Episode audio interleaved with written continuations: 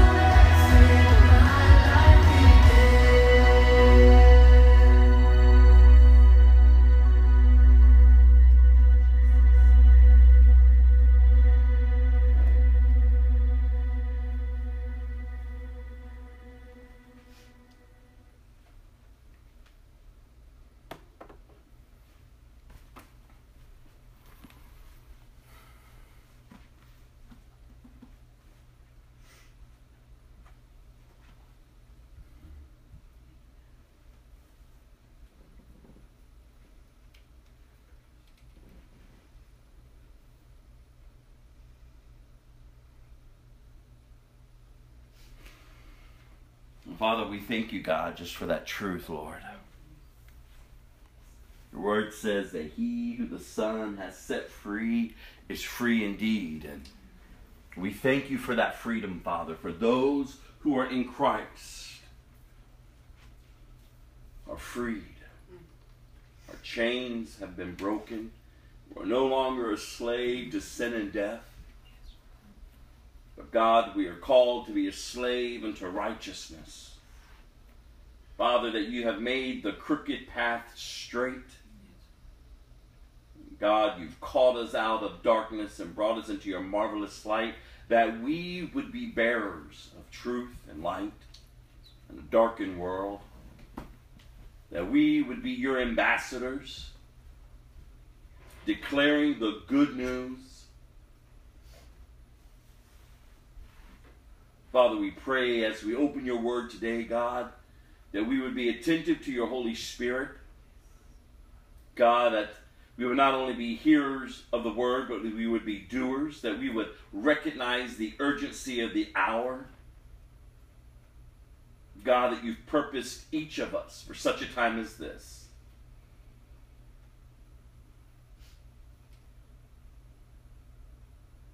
God, make us fit for your kingdom, Lord that we would put our hand to the plow and not look back.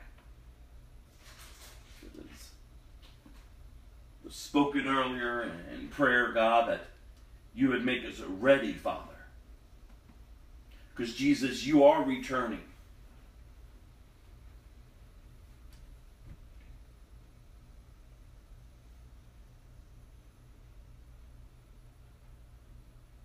While while we are waiting for that, Lord, we are to be diligent in furthering your kingdom as you empower us, as you strengthen us, as you have gifted us.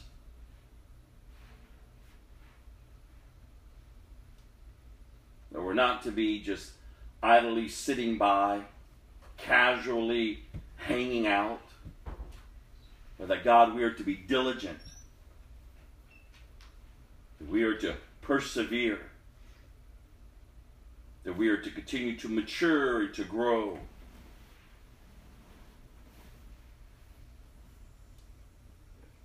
For there's work to be done, God, and I pray that we would be effective laborers, Lord, out in the harvest fields. Help us to get our eyes off of ourselves and our circumstances, Lord.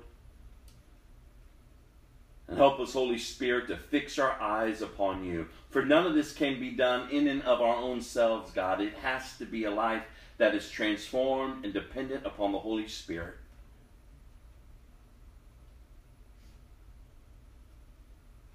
A life that has received your grace, the power to transform us. A life that is sustained by your mercy as you are sanctifying us, Lord. And so, Father, we thank you, God, that we've come today to sit at your feet. And we say, Father, have your way. In Jesus' name, amen. Well, we were going to pick back up in our series, but we're actually pick back we'll actually pick back up with that next Sunday. Today we're going to First John. First John is where we're going to find ourselves today. And in this, John is writing this letter to the church. And I want you to hear why he wrote this and, and the purpose of this letter. You see, it's in this that he exhorted his readers to do several things. And I believe that these are the same things that are needed for the church today in this hour. As it was then, so it is now. The first one is to walk in the light with God and fellow Christians. Number one, walk in the light with God and fellow Christians. Number two, confess their sins. Number three, love God and others. Number four, to purify themselves from worldly lust. Number five, to follow the spirit of truth. And finally, number six, esteem Jesus Christ as God. And let's hear these again. We're called to walk in the light with God and with fellow Christians. I want you to think about that as for yourself. Are you walking in the light with God and fellow Christians? And what does that look like? To walk in the light with God and fellow Christians. Are you confessing your sins? Are you loving God and others? Are you purifying yourself from worldly lusts? If we as Christians understand that this world is not our home, then why are we so desperately clinging to it? Think about that. I was talking to Carrie earlier about that. Think about the, the desires that are within and where they lead you. Worldly desires. It doesn't have to be for the riches and the fame of the world. It could just be acting like the world. Can you imagine the desire just to rebel? To gossip, to slander, to have a potty mouth, to be lazy and ineffective? Those are the desires, too, of the world. To think only of yourself first and not considering others. Think about this.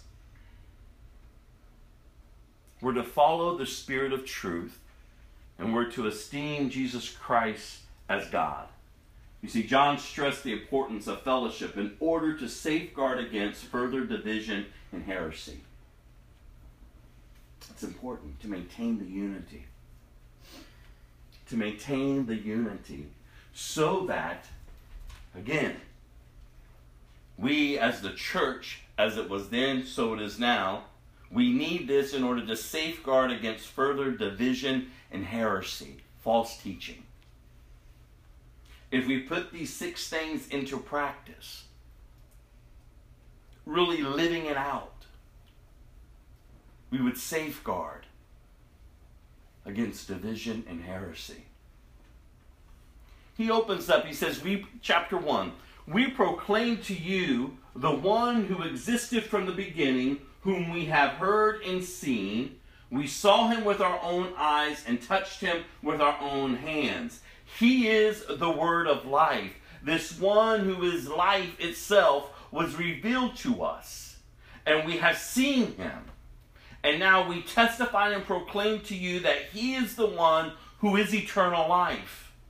He was with the Father, and then he was revealed to us. We proclaim to you what we ourselves have actually seen and heard, so that you may have fellowship with him.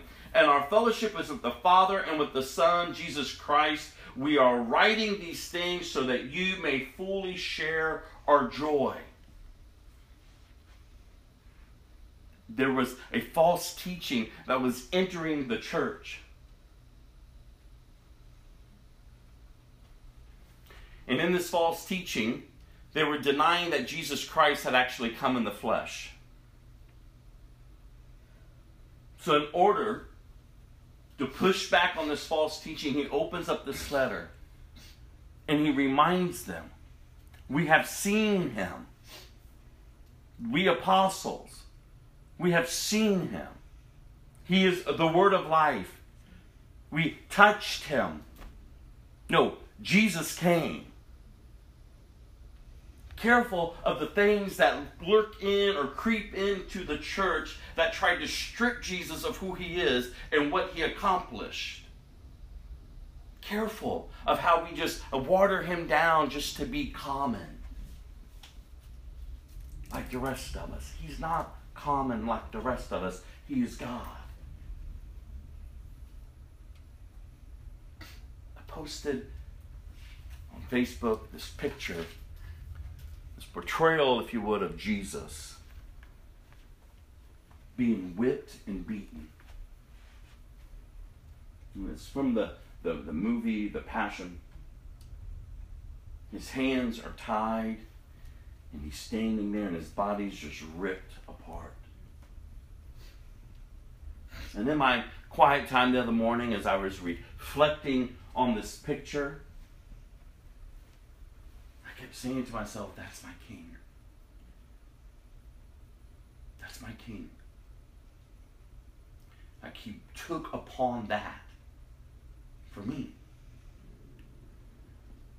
Like his body was beaten, broken, chunks of flesh ripped off from him for me. By his stripes I am healed.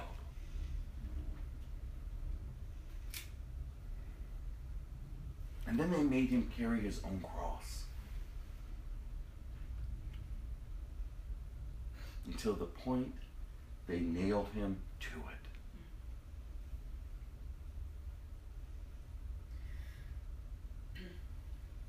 If you're a Christian, this is your king.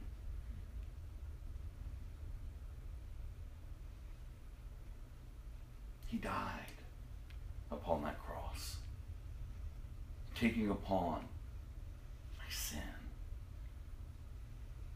See, that should have been me. That should have been you enduring that wrath of God. But Jesus, the King of Kings and the Lord of Lords, stepped down from his throne and said, I'll take the punishment. I'll do your will to reconcile them back to us. Have you given thought to that? And on the third day, he rose again. I love that line in the song just when hell thought it had won. There was a third day. You see, just when hell thinks that it has you down, remember you all the third day. Jesus conquered sin and death. And as we've gone through this Friday night study, we understand we're not fighting for victory, we're fighting from victory. But do we get that? I mean, have you really given thought to that in your day to day struggles?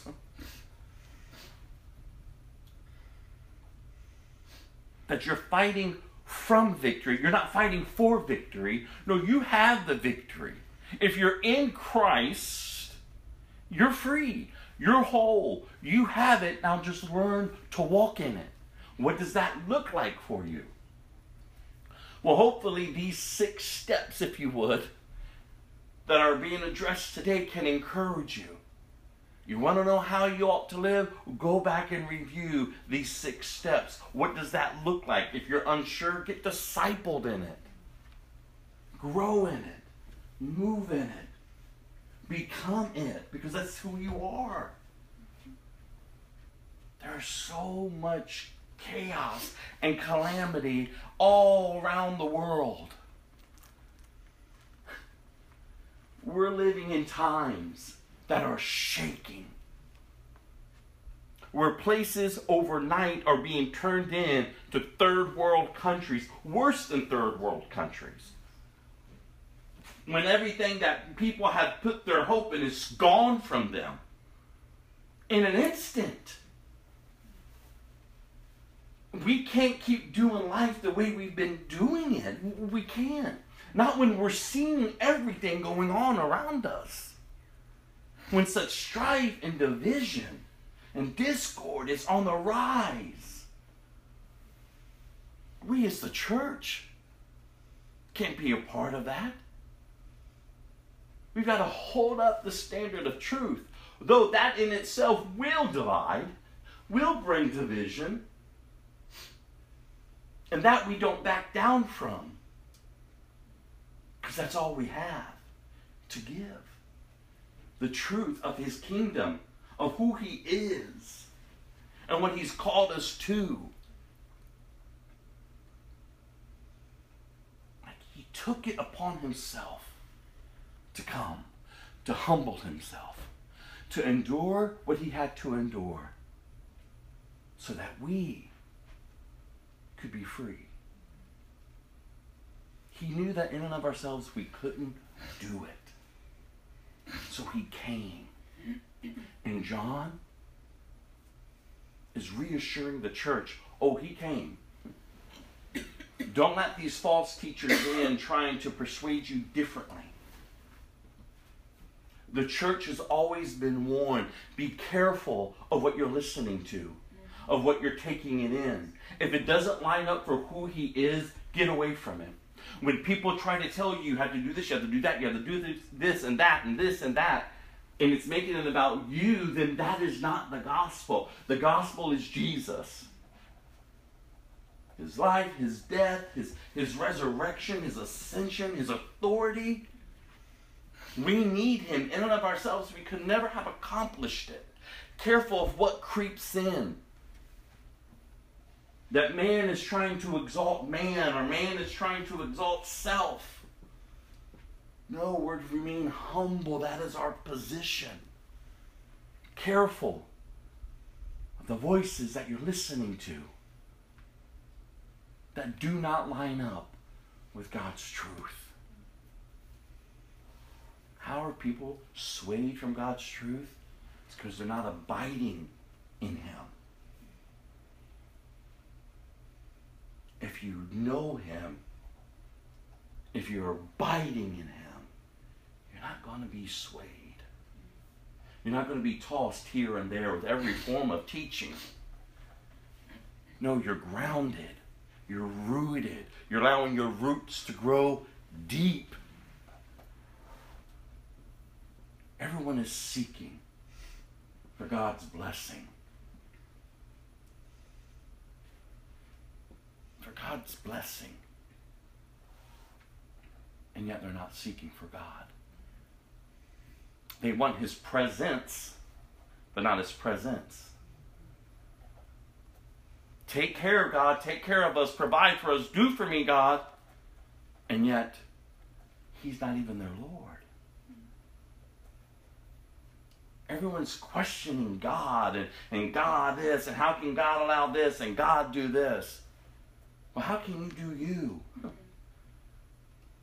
When a holy, righteous God has revealed himself to you time and time and time and time again, and you still spit in his face and say, You're not God. Like, wow. Let us be reminded that he is God, that he is Lord, that he has all dominion. Like he is the King of Kings and the Lord of Lords. He goes on here and says, This is the message we heard from Jesus, and now declare to you God is light, and there is no darkness in him at all. So we are lying if we say we have fellowship with God, but go on living in spiritual darkness. We are not practicing the truth.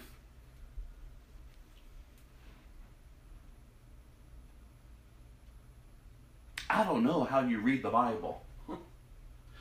But do you read it quickly? Do you just read it, just say, oh, look, I check off, I've read it? Or do you really just allow it to sit on you and allow the Holy Spirit to really bring in conviction? Because did you just hear what was just read? God is light, and there is no darkness in him at all.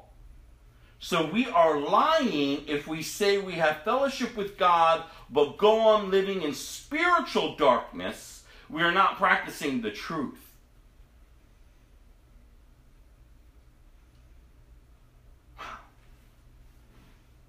We say we have fellowship with God, with God. We say we are Christians, and yet we go on living in spiritual darkness, spiritual ignorance. We're not practicing the truth. We're liars. Thinking we have something that we really don't. I've always told you the greatest deception is not that you're deceiving others, but that you're deceiving yourself. That you think you're free, but you're really not free. So when you're around free people, it irritates you. Like you're walking in deception. You're deceiving yourself. You're holding a form of religion, and yet inside you know no freedom. Because you have no fellowship with God. And yet, but you claim you do. You're not humbled. You're not submitted. No, you are still in charge. And you're telling God to come with you. God has no part of that. He says here, but if you are living, and thank God for the buts. We just heard what happens if you're not. But if you are living in the light as God is in the light, then we have fellowship with each other, and the blood of Jesus, his Son, cleanses us from all sin. Hmm. The depth of our fellowship is the depth of light that we're walking in. Because light and darkness cannot coexist. They'll never mingle, if you would, and get along. There's always a separation. Always. But if you are living in the light, as God is in the light, because again, we just read that God is not in the darkness, then we have fellowship with each other. And the blood of Jesus, his son, cleanses us from all sin. What do Christians have in common? The blood of Jesus has cleansed us from all of our sins. We are freed people. And in that freedom, there's such unity that comes from it. That's how we can forgive each other of our grievances. That's why we're not holding on to unforgiveness because we recognize that we are free people because we're in the light. Light defines us. And as long as light is defining us, there's no division. There's no heresy creeping in because we're in the light. Do you see how important it is to abide in Christ, to remain, remain in Christ, to remain in the light? Uh, because darkness cannot coexist with light. And yet we know that the Bible tells us that the wheat and the tares, they kind of grow together. There will be those sitting in the church who think they're of the church, but in reality they're not. But those should not be affecting those who are in the light. Because we're established in the light. We have been forgiven of our sins. He says here if we claim to have no sin, we're only fooling ourselves and not living in truth. But if we confess our sins to him, he is faithful and just to forgive us of all of our sins, to cleanse us, look at this, from all wickedness. If we claim we have not sinned, we are calling God a liar and showing that his word has no place in our hearts. The confession of sin. It's not a one time little prayer, it's every day confessing and repenting. And not like, oh, I'm sorry, oh, I'm sorry. No, like I told you before, like we have talked about, it's like what the Bible says. It's that godly sorrow. Ugh. Like, oh, how could I be a part of that? How can I let that come out of my mouth so easily? How can I let that enter into to be entertained by it so quickly? I'm to be purifying myself from the worldly desires and lusts. This world is not my home. The desires of the things of this world and of the old nature is not who I am because, as we've read so many times, we have nailed the desires and the lusts to the cross. We've left them there. So now we're new people, transformed into His likeness. And he has nothing to do with darkness. That's why he can say, Be holy as I am holy.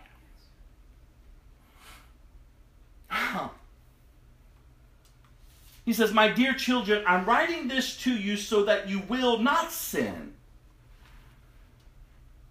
But if anyone does sin, we have an advocate who pleads our case before the Father. He is Jesus Christ the one who is truly righteous. He himself is the sacrifice that atones for our sins, and not only our sins, but the sins of all the world. I am writing this to you so that you will not sin, but if you do, remember your advocate, the one pleading for you. This excuse that we make that we can just continue to let sin master us and just and treat it as if it's nothing, treat it as if it's just, ah.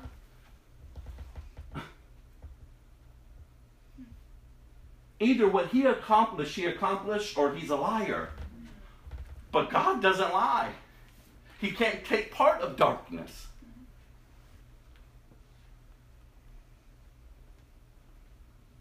Do you really Meditate on the truth that you're in Christ, you're forgiven, you're made whole, you are now, you know, engrafted into his family. He calls you his child. He has empowered you by the Holy Spirit, and the Word of God says He's given us everything we need to live a godly life.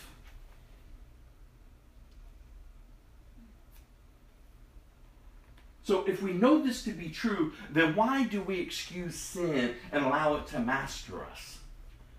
And just throw out the phrase, I'm only human. Because if you're only human, then you're of the darkness. Because your human nature only knows to rebel. No, you're no longer human, if you would. You have been born again of the Spirit.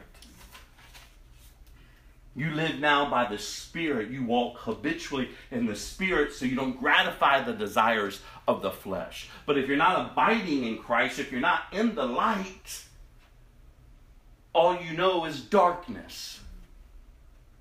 And they can't coexist together.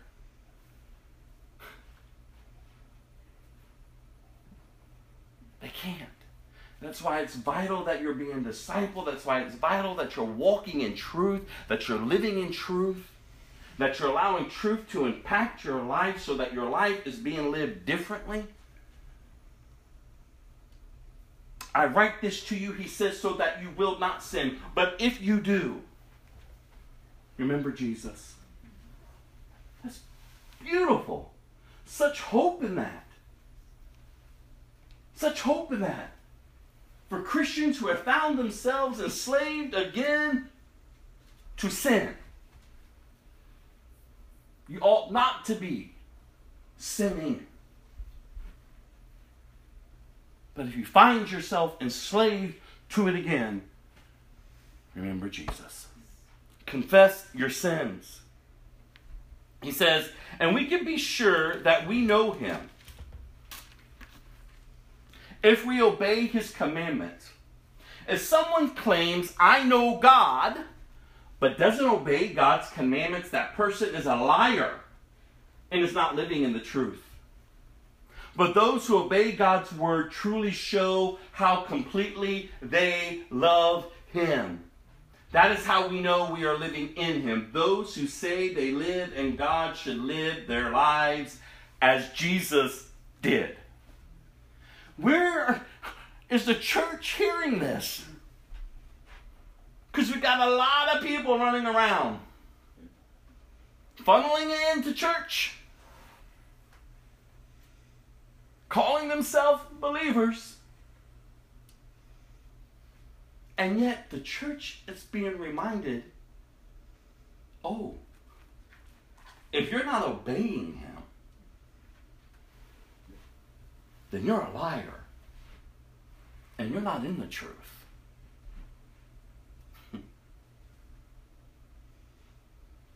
wow.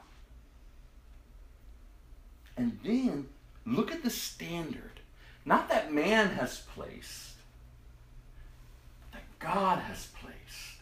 Those who say they live in God should live their lives as Jesus did.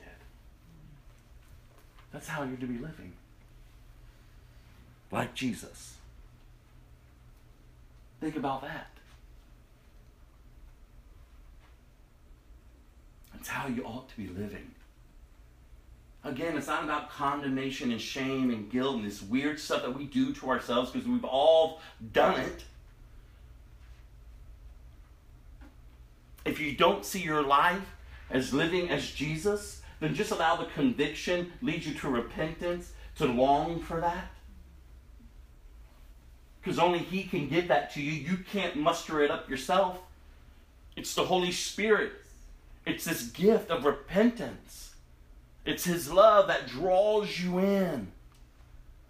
He first loved us. So get right with Him. Don't twist it up in your head. No, get right with God. He says, Dear friends, I'm not writing a new commandment for you. Rather, it is an old one you have heard from the very beginning. This old commandment to love one another is the same message you heard before, yet it is also new. Jesus lived the truth of this commandment, and you are living, you also are living in it. For the darkness is disappearing and the true light is already shining. If anyone claims, I am living in the light, but hates a Christian brother or sister, that person is still living in darkness. Anyone who loves another brother or sister is living in the light and does not cause others to stumble. Wow! But anyone who hates another brother or sister is still living and walking in darkness. Such a person does not know the way to go, having been blinded by darkness. I am writing to you who are God's children because your sins have been forgiven through Jesus. I am writing to you who are mature in faith because you know Christ who existed from the beginning. I'm writing to you who are young in faith because you have won your battle with the evil one. I have written to you who are God's children because you know the Father. I have written to you who are mature in faith because you know Christ who existed from the beginning. I have written to you who are young in faith because you are strong. God's word lives in your hearts, and you have won your battle with the evil one. So, in saying this, he goes on and says, Do not love this world nor the things it offers you. For when you love the world, you do not have the love of the Father in you. For the world offers only a craving for physical pleasure, a craving for everything we see, and pride in our achievements and possessions. These are not from the Father, but are from this world. And this world is fading away along with everything that people crave. But anyone who does what pleases God will live forever. And we've talked a lot about it here. Why would we settle for the temporalness of life when everything about it is fading, is dying? No, we're to put our hope in Jesus. We're to put our hope in who He is, what He's accomplished, and His return. Our hope in Christ will never disappoint us. That is what we have to offer to the world. But it has to be what we believe. Because if we ourselves don't believe it, then we're not walking in the light and we will not represent the light. We could talk about the light all day long, but if the light hasn't manifested itself through us, if we're not living as Jesus lived and loving as Jesus loved and serving as Jesus served, then we're just in the dark just like the rest of the world. We're no different. No matter how we want to try to clean ourselves up and try to present ourselves right, we're not. We're just as lost as they are. But if we're in the light, if we're abiding in Christ, if He is our all in all, then our lives will be different. It will be different. It can't help but to be different. He says, Dear children, the last hour is here. Think about that. He wrote it then. And just as it is then, so it is now. It's still the last hour. The time is among us at any moment. But do you see how dark the world's growing? Quickly, quickly, quickly, quickly, things are changing, changing, changing, changing. Do not abide in the darkness. Get into the light. Run to Jesus, run to Jesus, run to Jesus. Be revived. Be restored. Hear the call to come home. Come to the light. Come back to Jesus. The hour is urgent.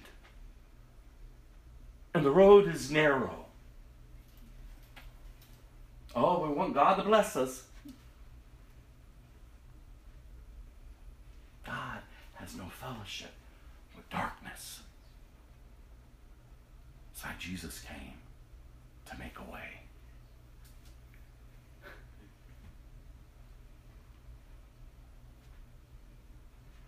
He says, Dear children, the last hour is here. You have heard that the Antichrist is coming, and already many such Antichrists have appeared. From this, we know that the last hour has come. These people left our churches but they never really belonged with us. Otherwise, they would have stayed with us. When they left it, proved that they did not belong with us. There's going to be a great falling away. People's going to be in, people are going to be out. But you are not like that.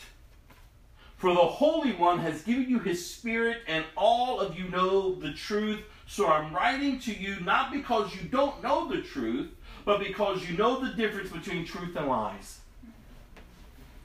And who is a liar?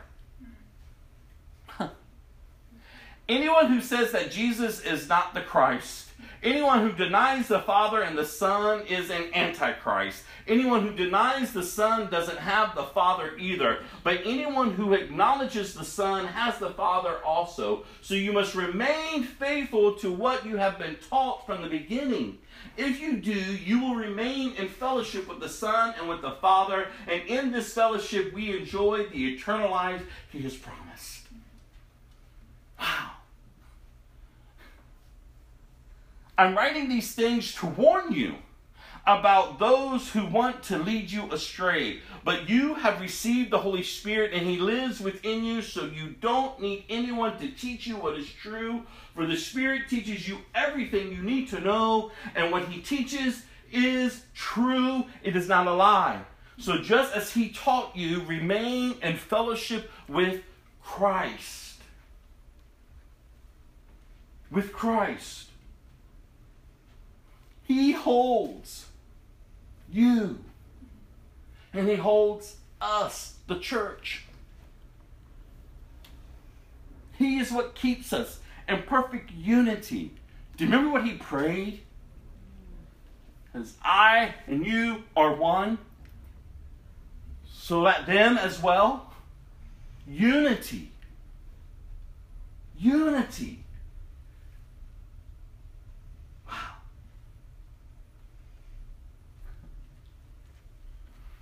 So you must remain faithful. He says, I'm just going to read it again. So you must remain faithful to what you have been taught from the beginning. If you do, you will remain in fellowship with the Son and with the Father. Wow. He goes on here in verse 29 And now, dear children, remain in fellowship with Christ so that when he returns, you will be full of courage and not shrink back from him in shame. Have you ever read this? Like I said earlier, do you ever just pause as you're reading through the Bible and allow it just to get in deep?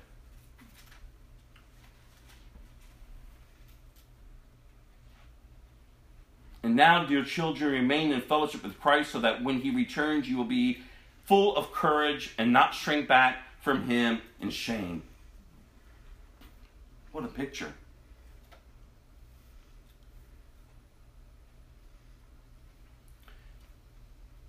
To have that courage that when the eastern sky parts, to run to him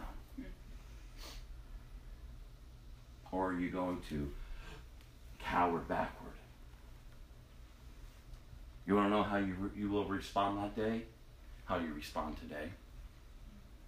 Do you shrink back from his presence because you know good and well you're enslaved to sin and you're a liar?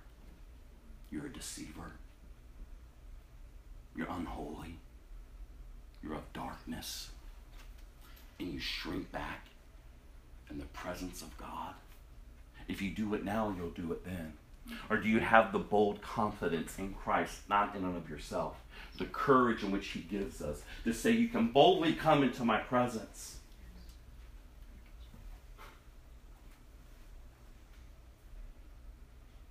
That you're walking by faith and not by sight. That you're abiding in Him day in and day out. That you're allowing the Holy Spirit to rule and to reign, to be your comforter, to be your teacher, to be your guide. Wow. How are you living today? Are you shrinking back from Him because of shame? Has that become a habit for you? It shouldn't even be a part of you. Not for a moment, not for a day, not for a year, not for any amount of time. You should not be shrinking back because you're ashamed of where you've been. Because you're, you're supposed to be remaining in the light. So let us not shrink back even today. Let us boldly live by faith, with courage, with the assurance that we belong with God because of Jesus, that we have been engrafted into his kingdom. We can boldly come before the King of Kings and the Lord of Lords, that he's given us the authority and the right. He has shared his inheritance with us. And we want to keep acting like fool, living the ways of the world when his inheritance has been given to us, he is sharing that with us. See how very much our Father loves us? For he calls us his children, and that is what we are. But the people who belong to this world don't recognize that we are God's children because they don't know him.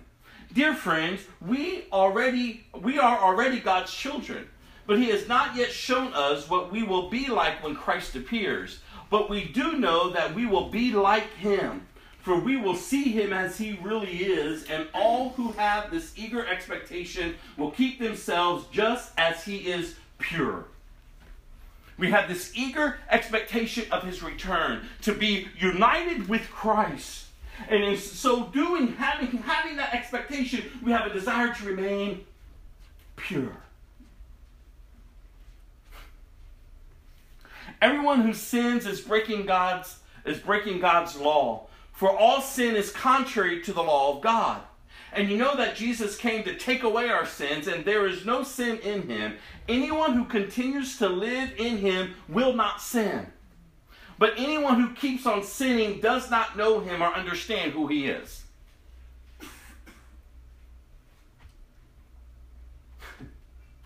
Anyone who continues to live in him will not sin. Remember, I'm writing this to you so that you will not sin. But if you do, remember Jesus, your advocate. Go back to him. Get up from where you are, confess your sins, repent, and go back to him. Oh, but if your lifestyle, if it becomes who you are, if this is all you're doing, you're living and running amok. Anyone who keeps on sinning does not know him or understand who he is. Dear children, don't let anyone deceive you about this. When people do what is right, it shows that they are righteous, even as Christ is righteous. But when people keep on sinning, it shows that they belong to the devil, who has been sinning since the beginning. But the Son of God came to destroy the works of the devil. Those who have been born into God's family do not make a practice of sinning because God's life is in them. So they can't keep on sinning because they are children of God. So now we can tell who are children of God and who are children of the devil. Anyone who does not live righteously and does not love other believers does not belong to God. And yet we want to keep coddling people as if they do. And yet we want to keep allowing people to believe that they have been engrafted in when they're not. This is a letter to the church. As it was then, so it is today. We just want to coddle people. But why coddle them when we know good and well that if they died in our arms, they would experience the wrath of God, an eternal judgment of hell, separation from God. But we don't have time to coddle. We don't have time to pretend with people. Either they're living righteously or they're not. Either they're living in God or they're not. You know if they're in God because of the way they're living. They will live a right way. They will live righteously and right standing with God. If they're not living that way, it don't matter how many times they got baptized and prayed for. It doesn't matter how many times they said the little prayer. They're not saved. They're of the darkness. It doesn't matter how many times they get up and preach and open up the word and talk all spiritual. If they're not living a righteous life,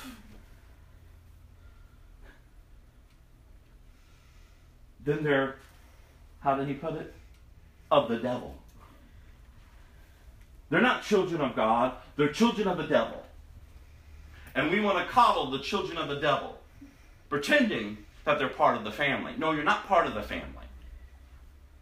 You're not part of the fellowship. You're a child of the devil.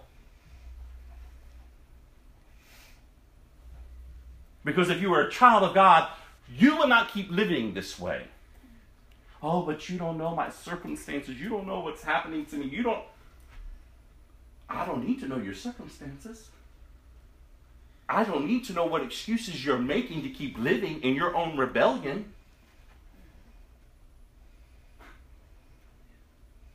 You see, I'm really at a place where I say, God, I just don't want to continue to do as I've done. The hour is too urgent to spoon feed people. The hour is too urgent to be caught up with people of chaos. The hour is too urgent. They're either children of God or they're children of the devil. Anyone who does not live righteously and does not love other believers does not belong to God. And he was inspired by the Holy Spirit to write this. And we think God is playing. Look at what is happening, you all. The earth is shaking. The hour is urgent. People are dying. And we know the truth. We know the truth. And God give us the boldness to stop backing down, stop just coddling people and walking quietly, you know, oh, and just excusing things. No, we don't have time for that. We don't have time for that.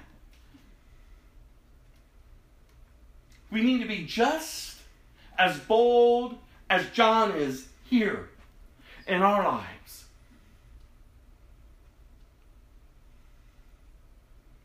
in this message, he is bold, but it is boldness with compassion. He's not excited about the fact that people are damned. He's trying to remind the church remember who you are, how you should be living, the hope that you have. Don't be deceived. How many times, go back and circle the word, word liar. Go back. Listen to what he's saying here. Either you belong with God or you don't. And no matter where you all are in your walk with God, from a newborn Christian to a middle aged Christian to a senior saint Christian, your life is marked out by righteousness. Even as a young Christian, you have such a zeal for Christ that you don't touch what you used to touch. All of a sudden, no one has to tell you. You just go, oh, I don't want to be a part of that. Oh, God. And that should be carrying over as you're walking. We, every phase or season in our lives have the same mark one of the believer, one who is pursuing righteousness, one who's pursuing, one who is truly grieving his sorrow for sin. And if they're not, they're not children of God. Well, I've been around the church for years. You're not a child of God. Well, I've been baptized 15 times. You're not a child of God. I prayed the prayer six times. You're not a child of God because you're not living righteously.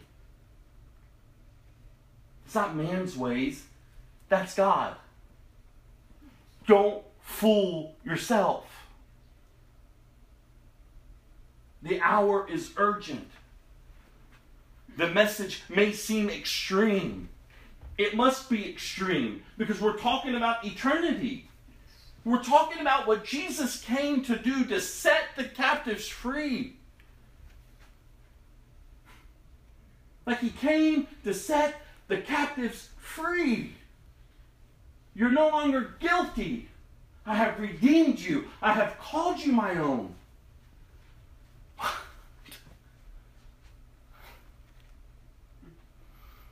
This is the message you have heard from the beginning. We should love one another. We must not live like Cain, who belonged to the evil one who killed his brother. And we, and why? I'm sorry, and why did he kill him? Because Cain had been doing what was evil. And his brother had been doing what is righteous. So don't be surprised, dear brothers and sisters, if the world hates you.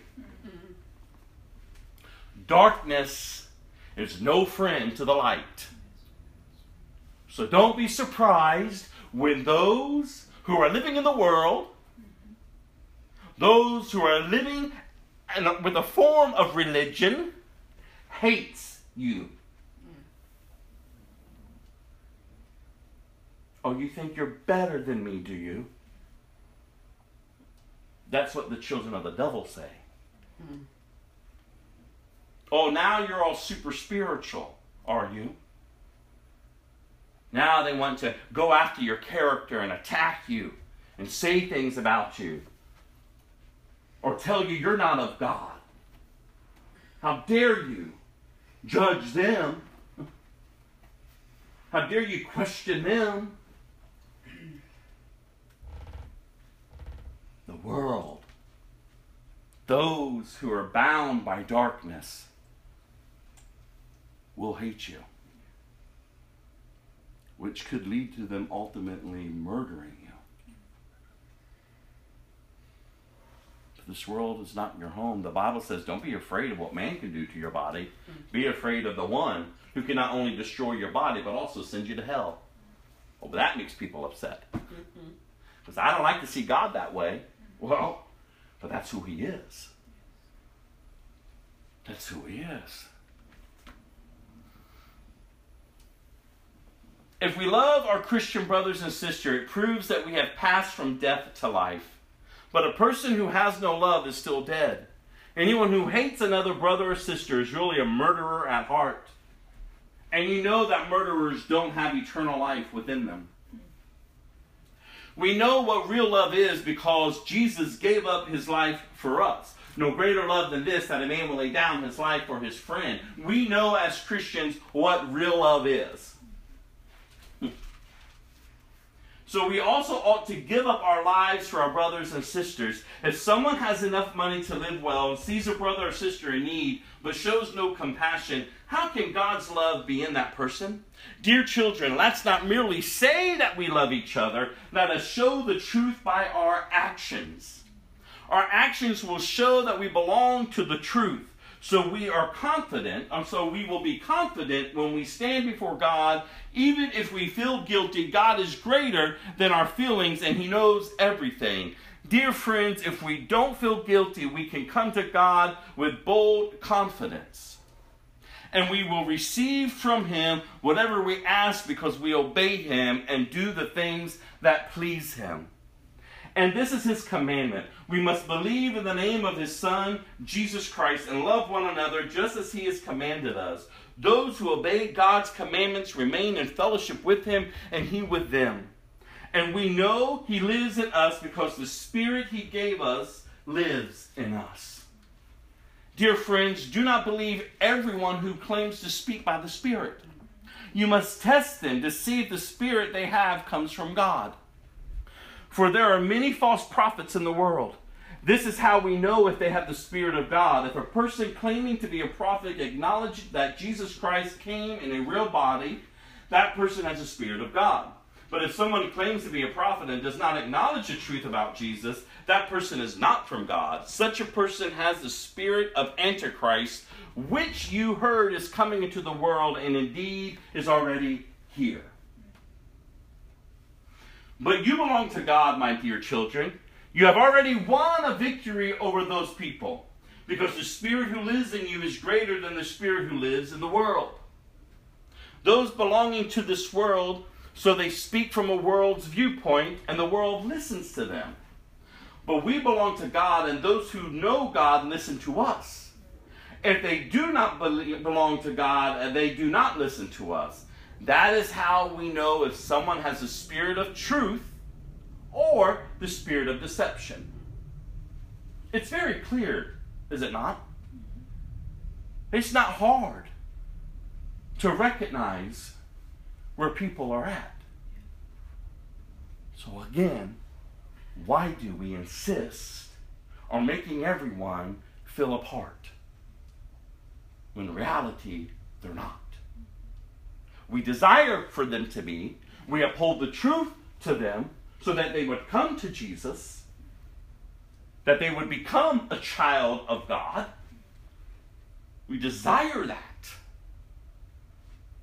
But if they keep refusing to believe, then what fellowship is there? Dear friends, let us continue to love one another, for love comes from God. Anyone who loves is a child of God and knows God, but anyone who does not love does not know God, for God is love. And we know love because Jesus Christ laid his life down for us, and just as we just read, that's how we should be living. Listen. Just because you serve, just because you do, does not mean that you love. There's a lot of people who are trying to work and show. Look how much I'm doing, look how much I'm doing. But they have no love within them because look at their attitudes. Look at their attitudes. That's what I'm telling you. Like when I meditated, when I read through this, because I've been stirred up over these past couple of weeks about fellowship, about church, about the urgency of the day in which we're living. And God has brought me here and brought me to my face and said, This is who is of God and this who isn't. Stop calling those who think they're of me and they're not. Tell them they're not. Warn them. Warn them.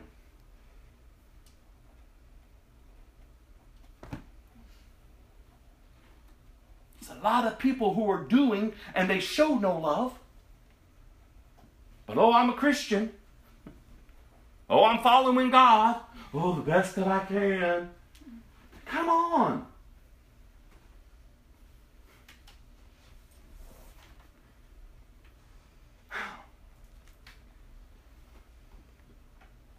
God showed how much He loved us by sending the one and only Son into the world so that we may have eternal life through Him. This is real love. Not that we loved God, but that He loved us and sent His Son as a sacrifice to take away our sins.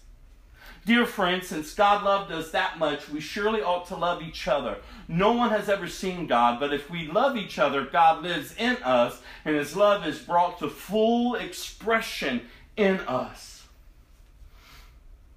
Could you, could you imagine? Just even our little small group, but that the church at, at large, if we just all came with the same purpose, how can I serve you? Like, what are your motives coming to church?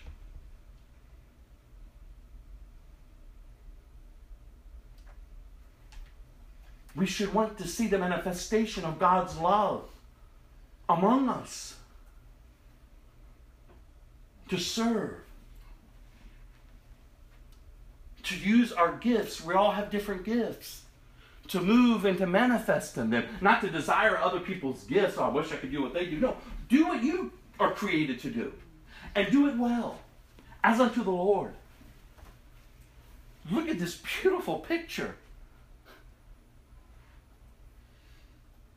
Wow. And God has given us His Spirit as proof that we live in Him and He in us. Furthermore, we have seen with our own eyes and now testify that the Father sent His Son to be the Savior of the world. All who confess that Jesus is the Son of God have God living in them, and they live in God. We know how much God loves us, and we have put our trust in His love. God is love, and all who live in love live in God, and God lives in them. And as we live in God, and our love grows more perfect, so we will not be afraid on the day of judgment, but we can face Him with confidence because we live like Jesus here in this world. Such love has no fear because perfect love expels all fear. If we are afraid, it is for fear of punishment. And this shows that we have not fully experienced His perfect love. We love each other because He loved us first. If someone says, I love God, but hates a Christian brother or sister, that person is a liar. For if we don't love people we can see, how can we love God whom we cannot see? And if He has given us this command, those who love God must also love their Christian brothers and sisters. And in closing, everyone who believes that Jesus is the Christ has become a child of God. And everyone who loves the Father loves his children too. No, I'm sorry, yeah. We know we love God's children if we love God and obey his commandments. Loving God means keeping his commandments, and his commandments are not burdensome. Oh, it's just too hard. Who are you listening to?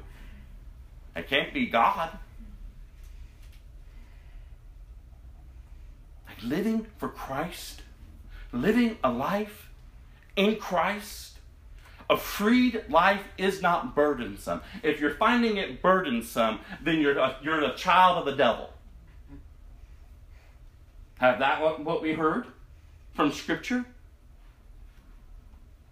You're either producing a right life, righteous living, or you're producing wrong, darkness, rebellion.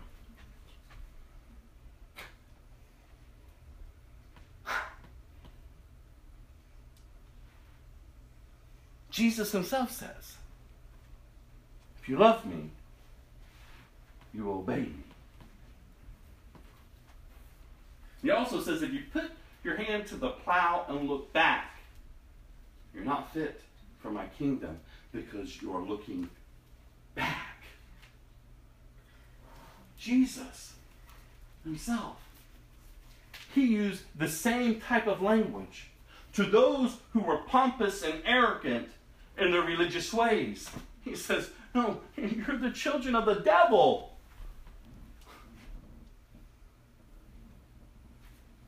You're either on this path or this path, and it's not hidden from you. You know where you're at. And it's not hidden from others because of the fruit of your life. For every child of God, listen to this, defeats the evil world, and we achieve the victory through our faith. And who can win this battle against the world? Only those who believe that Jesus is the Son of God.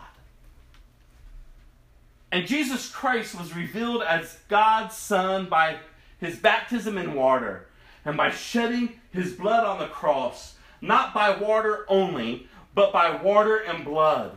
And the Spirit, who is truth, confirms it with his testimony. So we have these three witnesses the Spirit, the water, and the blood. And all three agree.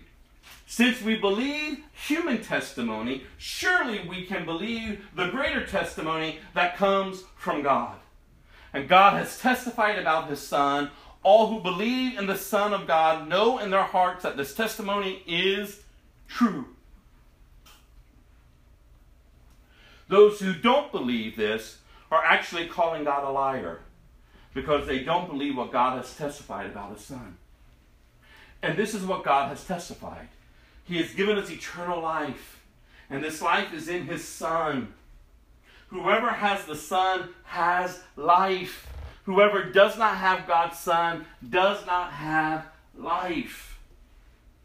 I have written this to you who believe in the name of the Son of God, so that you may know you have eternal life. And we are confident that He hears us whenever we ask for anything that pleases Him. And since we know He has, I'm sorry, since we know He hears us, we make our request. We know that He will give us what we ask for. If you see a Christian brother or sister sinning in a way that does not lead to death, you should pray, and God will give that person life. But there is a sin that leads to death, and I'm not saying you should pray for those who commit it, for all wicked actions are sin, but not every sin leads to death. And if you never studied those two scriptures, I'm going to put something in our notes so that you can study them and get an understanding. The meaning of these verses is debated among Christians. There's no absolute consensus on what this means. But generally speaking, we can conclude that there are sins that people can commit which God takes seriously enough to end their lives. Wow. An example of this is Ananias and Sapphira. They lied. And they dropped dead in the church. Then another example they give in 1 Corinthians 5, verses 1 through 5, when Paul says there's that one among you who is committing such great perversion. And do you remember how he says here? Deliver such one to Satan for the destruction of his flesh, that his spirit may be saved in the day of the Lord Jesus. And then we also know the, the he points out here the blasphemy of the Holy Spirit is another sin certainly worthy of death. God give those who commit the sin over to the depravity of their hearts and mind, and they are beyond redemption. Some believe that the blasphemy of the Holy Spirit is a sin that leads to death. At the very least, it ensures damnation.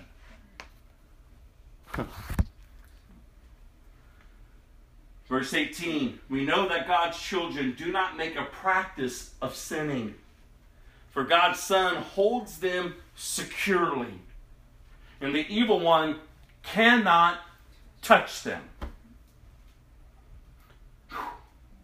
We know that we are children of God and that the world around us is under the control of the evil one. And we know that the Son of God has come and he has given us understanding so that we can know the true God. And now we live in fellowship with the true God because we live in fellowship with his Son, Jesus Christ. He is the only true God and he is eternal life. Dear children, keep away from anything that might take God's place in your hearts. Wow, what a letter! What a letter! I said, God, thank you. Through this letter, He's answered my prayer. God, how to lead in this time and in this generation. It's very clear. There's no question.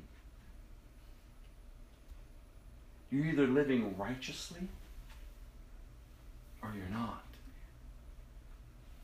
You're either living as a child of God or you're not. I want to close with this devotion that I posted. I'm not quite sure how many of you read it. But I want you to hear these words that were penned by one of my favorite pastors and evangelists, J.C. Ryle.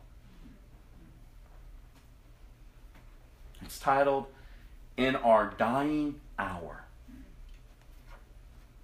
The day may come when, after a long fight with disease, we shall feel that medicine can do no more and that nothing remains but to die. Friends will be standing by, unable to help us. Hearing, eyesight, even the power of praying will be fast failing us. The world and its shadows will be melting beneath our feet. Eternity, with its realities, will be looming large before our minds. What shall support us in that trying hour? What shall enable us to feel, I fear no evil? Nothing, nothing can do it but close communion with Christ. Christ dwelling in our hearts by faith. Christ putting his right arm under our heads. Christ felt to be sitting by our side. Christ can alone give us the complete victory in the last struggle. Let us cleave to Christ more closely, love him more heartily, live to him more thoroughly, copy him more exactly, confess him more boldly, follow him more fully. Religion like this will always bring its own reward. Reward. Worldly people may laugh at it. Weak brethren may think it's extreme, but it, it will wear well. At even time, it will bring us light. In sickness, it will bring us peace. In the world to come, it will give us a crown of glory that fadeth not away. The time is short. The fashion of this world passeth, away. A few more sicknesses, and all will be over. A few more funerals, and our own funeral will take place. A few more storms and tossings, and we shall be safe in harbor.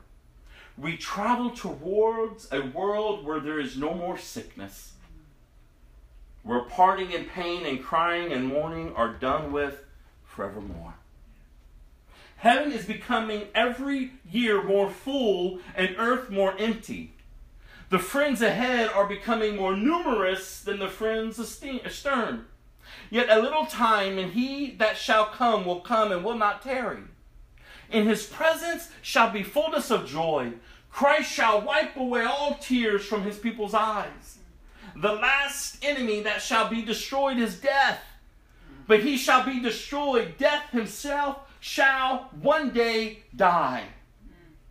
In the meantime, let us live the life of faith in the Son of God.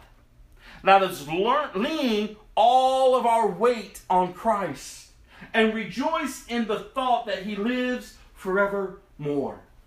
Yes, blessed be God, Christ lives, though we may die. Christ lives though friends and families are carried to the grave. He lives who abolished death and brought life and immortality to light by the gospel. He lives who said, O death, I will be thy plagues. O grave, I will be thy destruction. He lives who will one day change our vile body and make it like unto his glorious body in sickness and in health, in life and in death, let us lean confidently on him. Surely we ought to say daily with one of old, Blessed be God for Jesus Christ. Amen. I'll close this with the song and then I'll close this in prayer.